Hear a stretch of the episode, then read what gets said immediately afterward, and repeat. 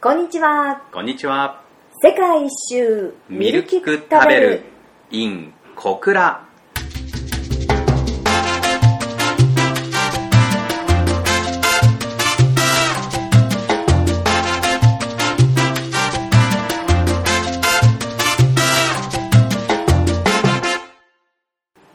めぐみです。りょうです。第11回の世界一周ミルキク食べるです。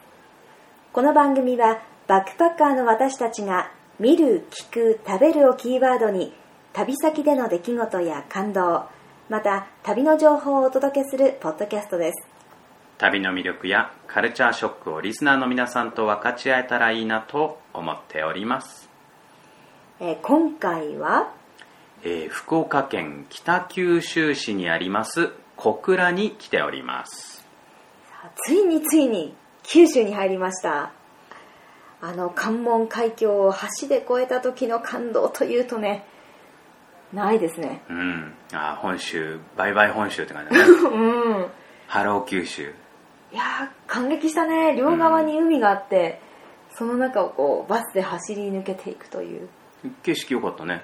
よかったね、いやここまでねバス電車で来て本当に良かったって思ったうん。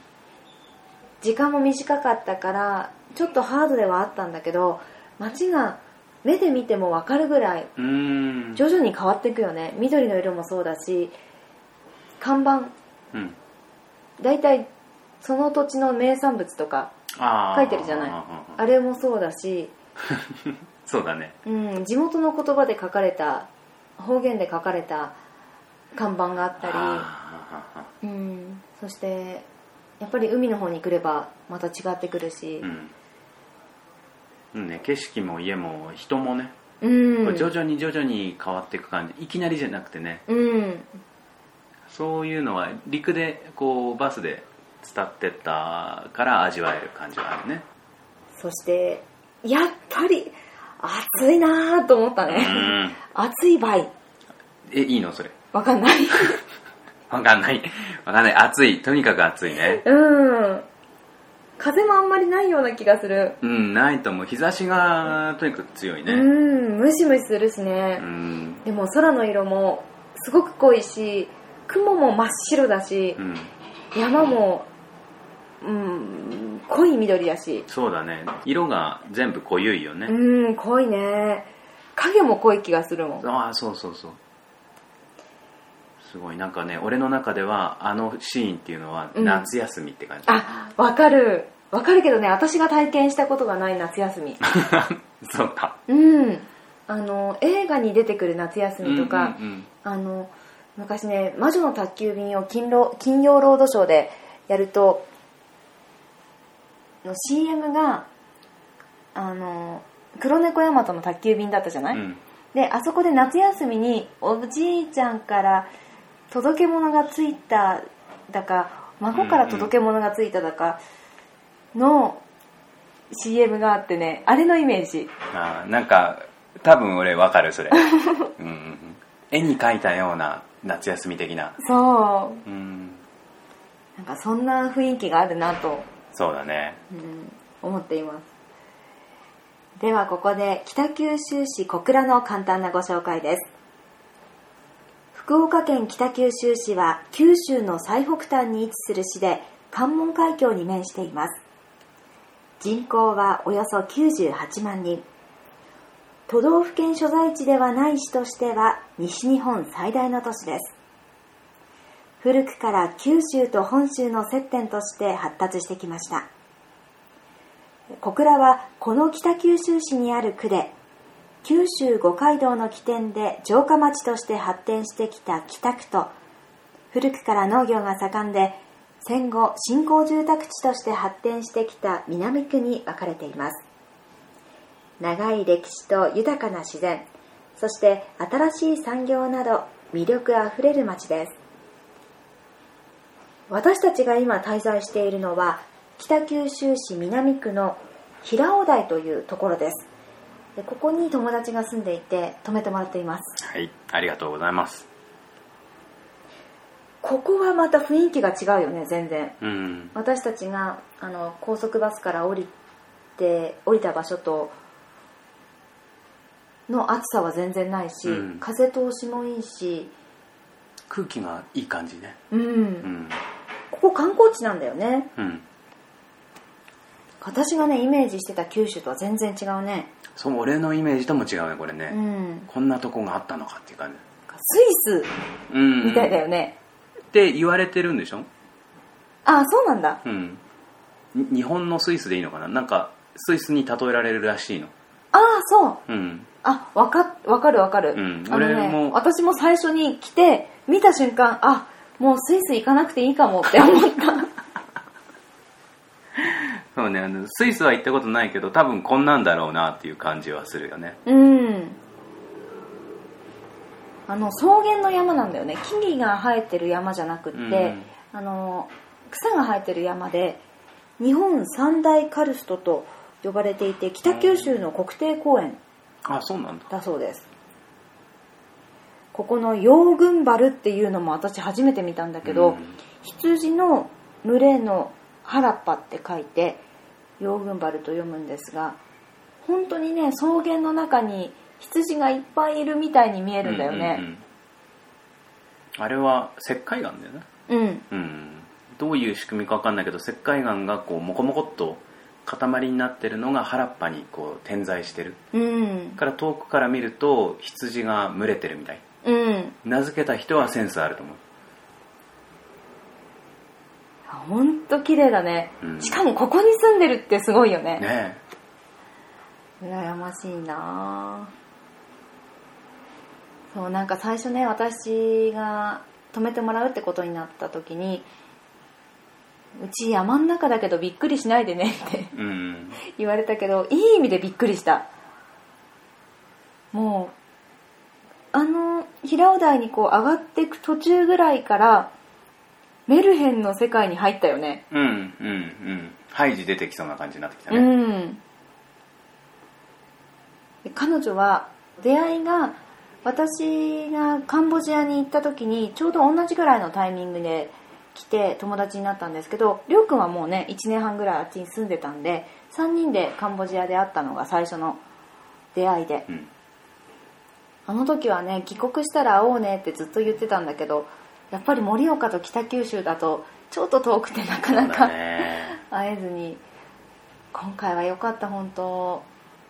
で美術の先生を中学校でしてる人なんですけど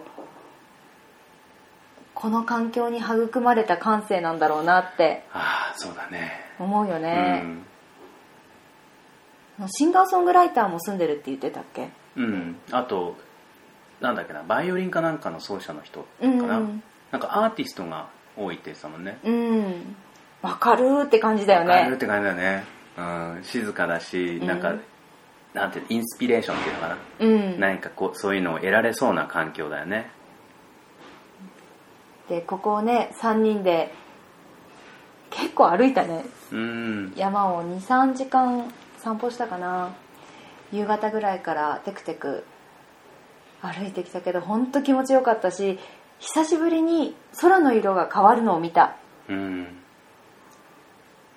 日が落ちて西の空がこうオレンジとか黄色くなってるところがあって反対側が暗い。っうんていうのをじっくりと見る機会ってなかったなって。綺麗だったね。綺麗だったね俺が感動したのはさっきも言ったけどあの高い木がないじゃない、うん原っぱになってるから山がこううねうねっとこう坂になってるところに道がこうくねくねって遠くまで見える。うん。それをこうあそこまで行くんだっていう道がつながってるのが見えるし、うん。行って振り返るとそのくねくね道がずっと来た道が見えるっていうさ、その原っぱ的な山ならではのああいう道がすごいなんか歩いてて楽しいすがすがしい気分だね。そうだね初めて来たのに懐かしい場所ってあるんだなって思った。そしてここのねお母さんが地元の郷土食を作ってくれてジンダニというものをいただきました。これは青魚をぬか味噌で煮たものだそうです。うん。美味しかったよね。美味しかったね。俺すごい好きだよ。言い伝えによると神谷は江戸時代に国替えによって小倉藩主となった小笠原公の大好物で入場の時に家宝のぬか床を持ってきて食べたのがそもそものきっかけだとも言われているそうです。でお殿様は陣を立てるという意味で縁起が良いと好んで食べてまた美味しくて栄養豊富であることから城下の民にもぬか床を分け与えたのだとか。とか。うん これね僕聞いてあのぬか床が家宝だっていうのにびっくりするよね。これはまあ言われてるそうどんくらい本当か分かんないけどまあ多分そうなんでしょうね。うん。ぬか床を家宝に持ってきてしかも家宝なのにこう城下の人にも分け与えちゃうみたいな。太っ腹だね。うん。いいお殿様だね。いいお殿様だね。うまいから食ってみろってことでしょ。でもさもうこれって何百年も前の話でしょ、うん、なのにあのその友達もそうだし地元の人もお殿様って呼んでるもんね、うんうんうん、小倉のお殿様ってすごい親しみを持ってるんだなって感じた。なんか尊敬の念がこう伝わってくるね。うん。多分いいお殿様だったんだと思うしその料理が今でもみんな食べて続いてるんだもんね。みんなが食べて続いてるってことは元をたどると家宝ってこと？そういうことでしょ？これはあの床はな分けて分けてこう継ぎ足していくんでしょあれは。うん。だからみんなが食べてる神田にはたどっていくとこの小笠原さんのお殿様の持ってきたなんかどこにつながってるわけだよね。素晴らしいね。素晴らしいね、うん、それ食べてるとなんかやっぱりお殿様のことを思うんじゃない？あこれこのぬか床はみたいな。そうかもね、うん、やっぱりぬか味噌っていうだけあって香りが独特だよね、うんうん、それに青魚の組み合わせだから本当強いけどご飯がよく進むし、うん、ビールよりもお酒よりも焼酎だよね。焼酎。だね。うん。焼酎も、ね、絶対焼酎だと思う。うん香りが強い方のお湯割りとかかな、うん、そうだね。で合わせたらいいんだろうね。うん。そうだね。なんかその土地のものはやっぱりその土地の酒に合うように、まあ、逆かもしれないし両方かもしれないけど、うん、合うようにできてんだね。うん。神谷は絶対焼酎だし焼酎は神谷だしみたいな。そうだね。うん。よくできてるよ美味しかった。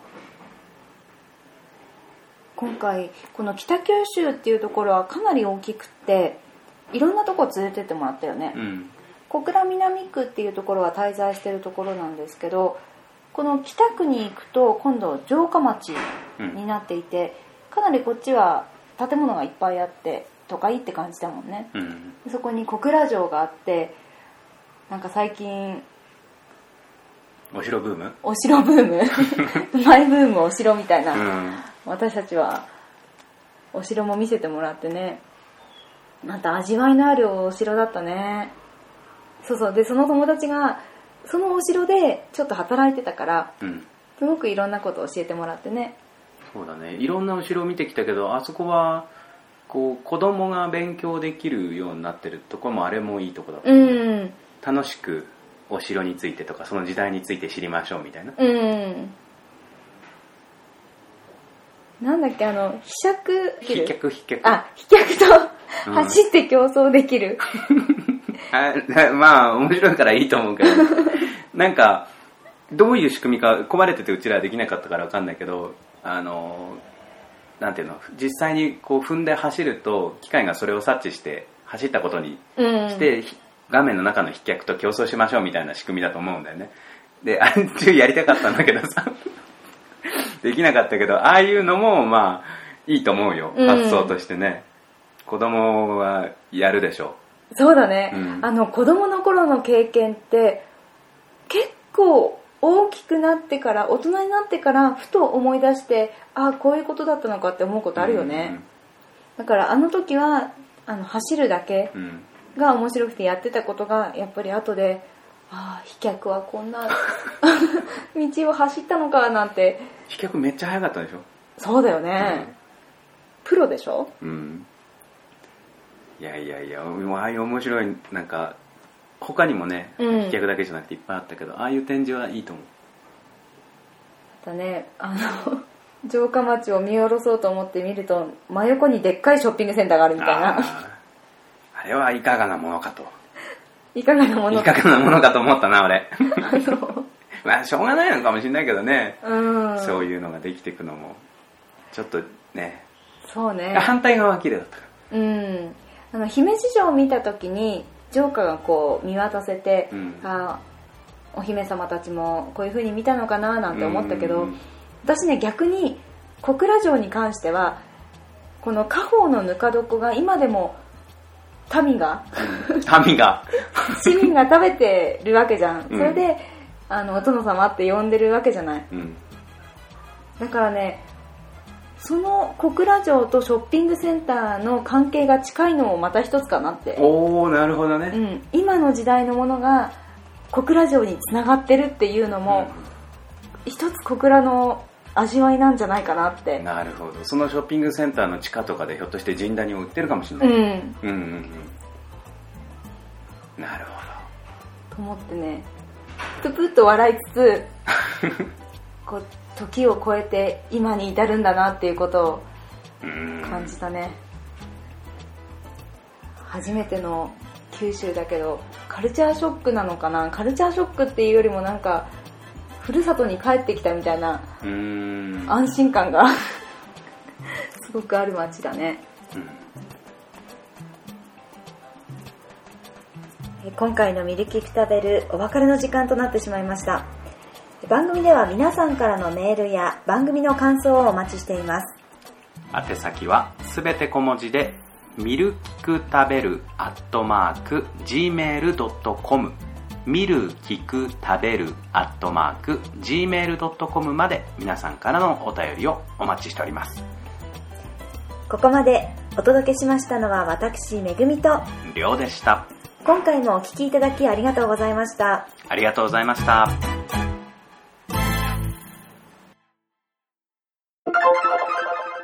えー、今回はおまけがあります。はい、えーそうなんですね。北九州にすごい美味しい地ビールがあったんで紹介したいと思うんですが、これ、実は本編収録した後に飲んだ。本編中にね、飲めなかった。で、しばらく持ち歩いてから飲んだ。なんだけど、すごく美味しかったんで、えーおまけとして後につけて、えー放送したいと思います。ビーアーザワールド文字工ビールです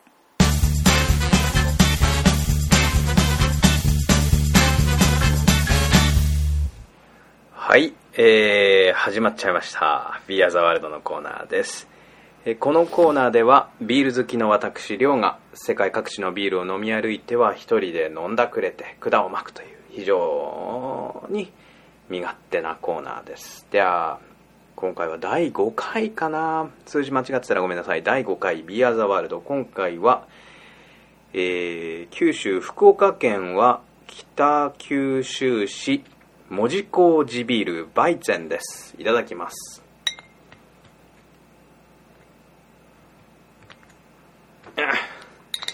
ちょっとここ最近毎回のことなんですけど名古屋の赤味噌地ビールを飲んだ時についていた付録の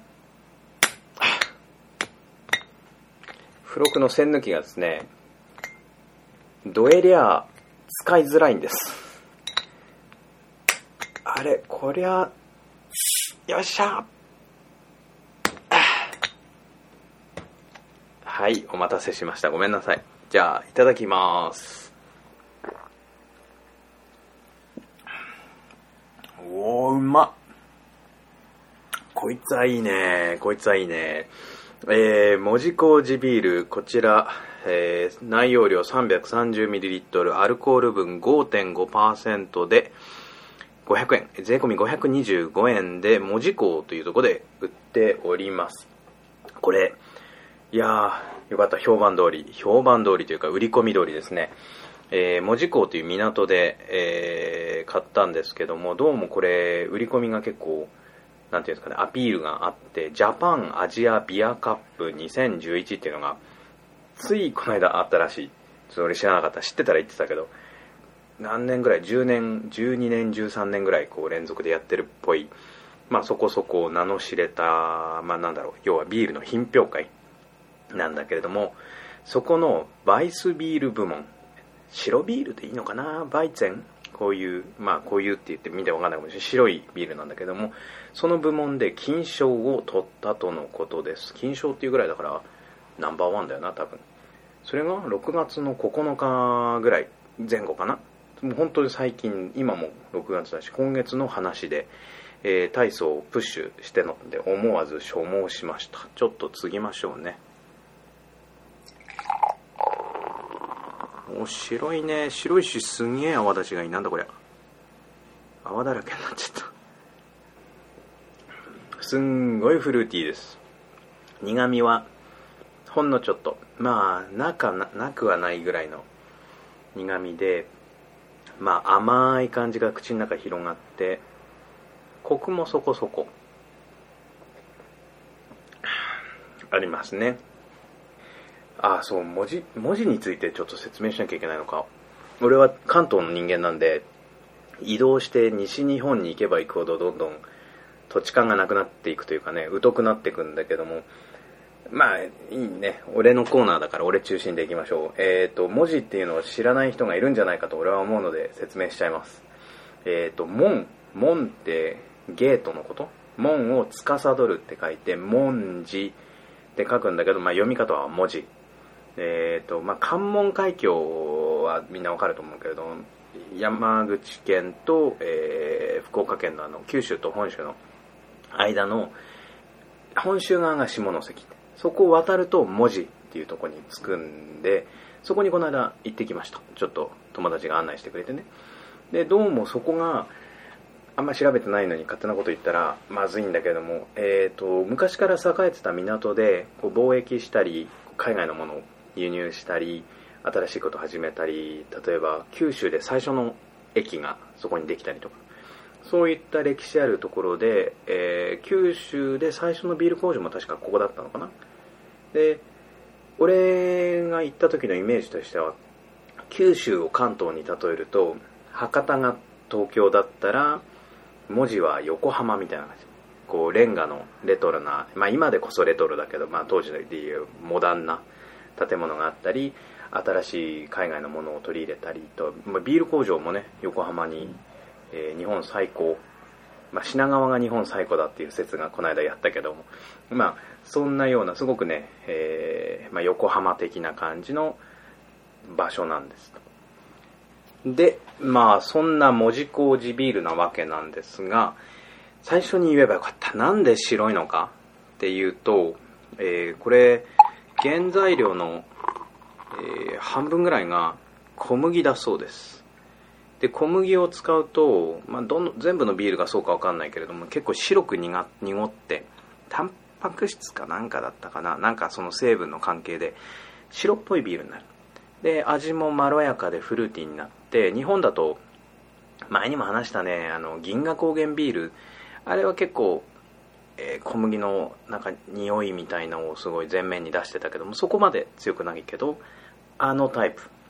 もうねだんだんこのコーナーをやりながらあのビールについてちょっとずつ勉強していかないとまずいなと最近思ったんでちょっと調べました。ビールには上面発酵っていうのと下面発酵っていうのがあるらしくて上の面下の面。えっ、ー、と酵母がなんかビール作る時に上にいる酵母と下にいる酵母があるだってそれのなんか種類が違うらしいんですけども、えー、とこれは上面発酵。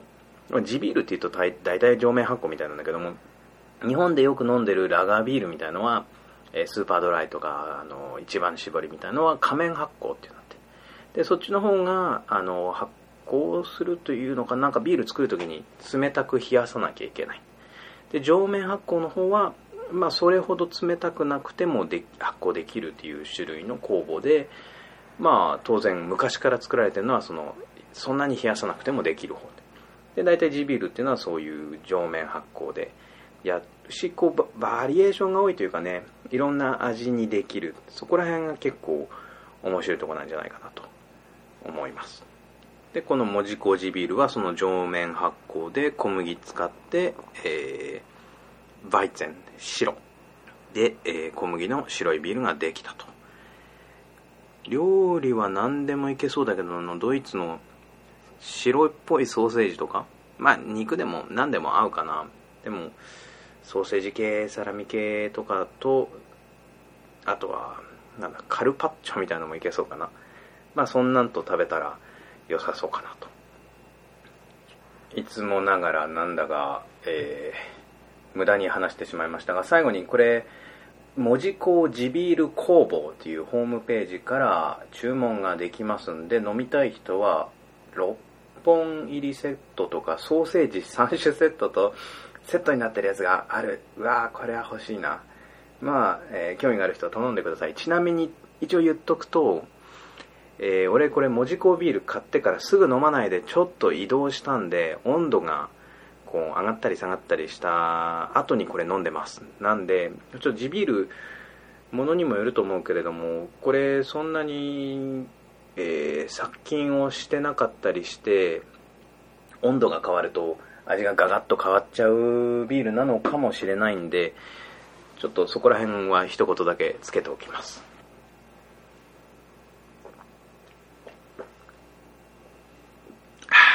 ということで第5回の今日は、えー福岡県北九州市門司麹ビールバイツェンをお届けしました。ごちそうさまです。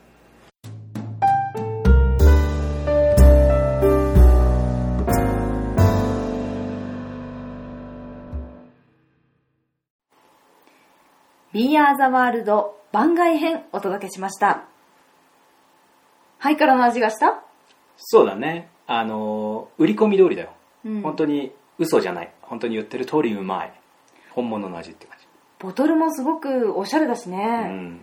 気合入ってるよ。うん。売ってたところが港だったんだけど、そのレストランも、またね、そうあの、木彫のシックなバー、レストランに。レストランとバーとくっついてるとこであそこはね生ビール出してんうー。のうんでしょ？あそこで飲むのもいいと思うあそこで飲めない人は瓶で飲むといいと思本当通販っていうのはありがたい制度だよね。う 誰が考えたのか素晴らしいうーん。